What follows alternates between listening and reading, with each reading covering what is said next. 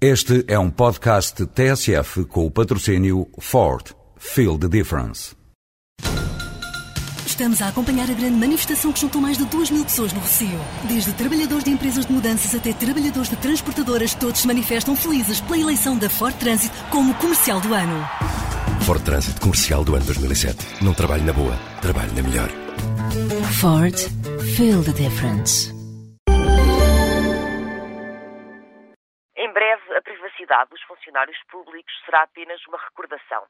O governo Sócrates pretende controlar a vida destes funcionários através de um instrumento que permite cruzar informação nas várias bases de dados da administração pública.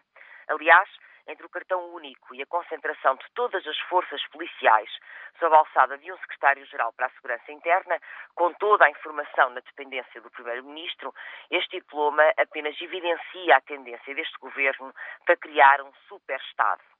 Os dados a cruzar vão desde o cadastro contributivo, benefícios sociais, vínculo laboral, património imobiliário e imobiliário, até, pasme-se, à situação escolar dos alunos relativamente à frequência e aproveitamento. As bases de dados a cruzar são uma longa lista. Incluem a dos beneficiários da Caixa Geral de Apresentações, dos Serviços Sociais do Ministério da Justiça, do Instituto de Segurança Social, entre outras. E muitos são os que vão ter acesso a este cruzamento de dados. Não apenas todas as gestoras das bases de dados anteriormente referidas, como também a Direção-Geral das Contribuições e Impostos, a Direção-Geral das Alfândegas, a Inspeção-Geral de Finanças, o Instituto de Segurança Social e todos os solicitadores de execução. Num país onde já se cruzam muitos dados sem qualquer base legal, basta recordar o famigerado caso do envelope 9, não apenas será inevitável o acesso indevido a dados cruzados, como Sócrates parece pretender legitimar a devassa intromissão e policiamento da vida dos funcionários públicos. E não vale a pena acenar com o fogo ao fisco. Não pega.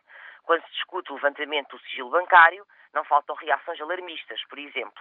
E o que está aqui em causa vai muito para além dessa possibilidade, sendo que são os funcionários públicos, os trabalhadores, que menos podem fugir aos seus deveres contributivos.